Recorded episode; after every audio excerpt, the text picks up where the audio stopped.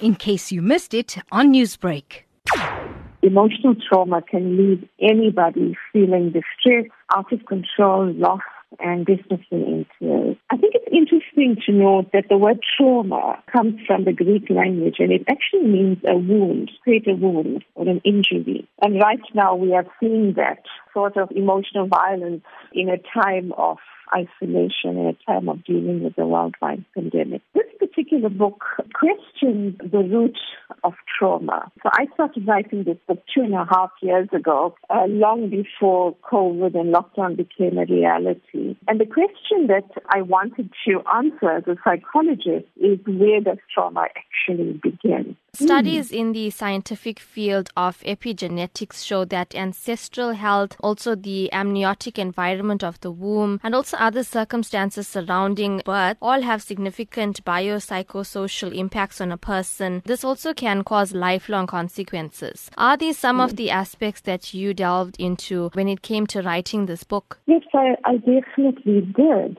If you just consider, mean, all of us uh, go through the 38 to 40 weeks in the wombs of our mothers, but we never question what our mothers were actually going through when we were actually being formed in the womb. Epigenetics has shown um, in studies of genocide and Holocaust victims that trauma can run through generations. But that is no different to any mother that undergoes a high level of stress and trauma during her pregnancy. Sometimes it could just be something like a child that is unplanned or a child born out of wedlock. And what we are finding is that the hurt and rejection and the fear that the mothers feel is translated into the unborn child. Would you say it was a challenge to write this book, as we all have our own life experiences when it comes to forgiveness, healing, and hope? This is something that the type of work that I'm very drawn to because it's a novel about our earliest childhood experiences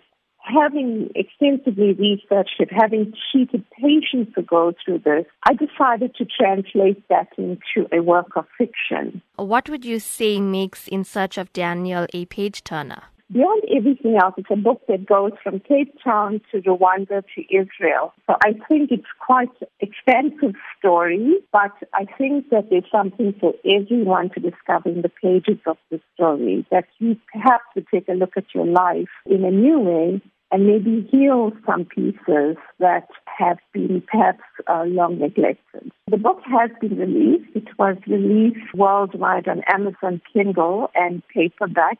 Newsbreak, Lotus FM, powered by SABC News.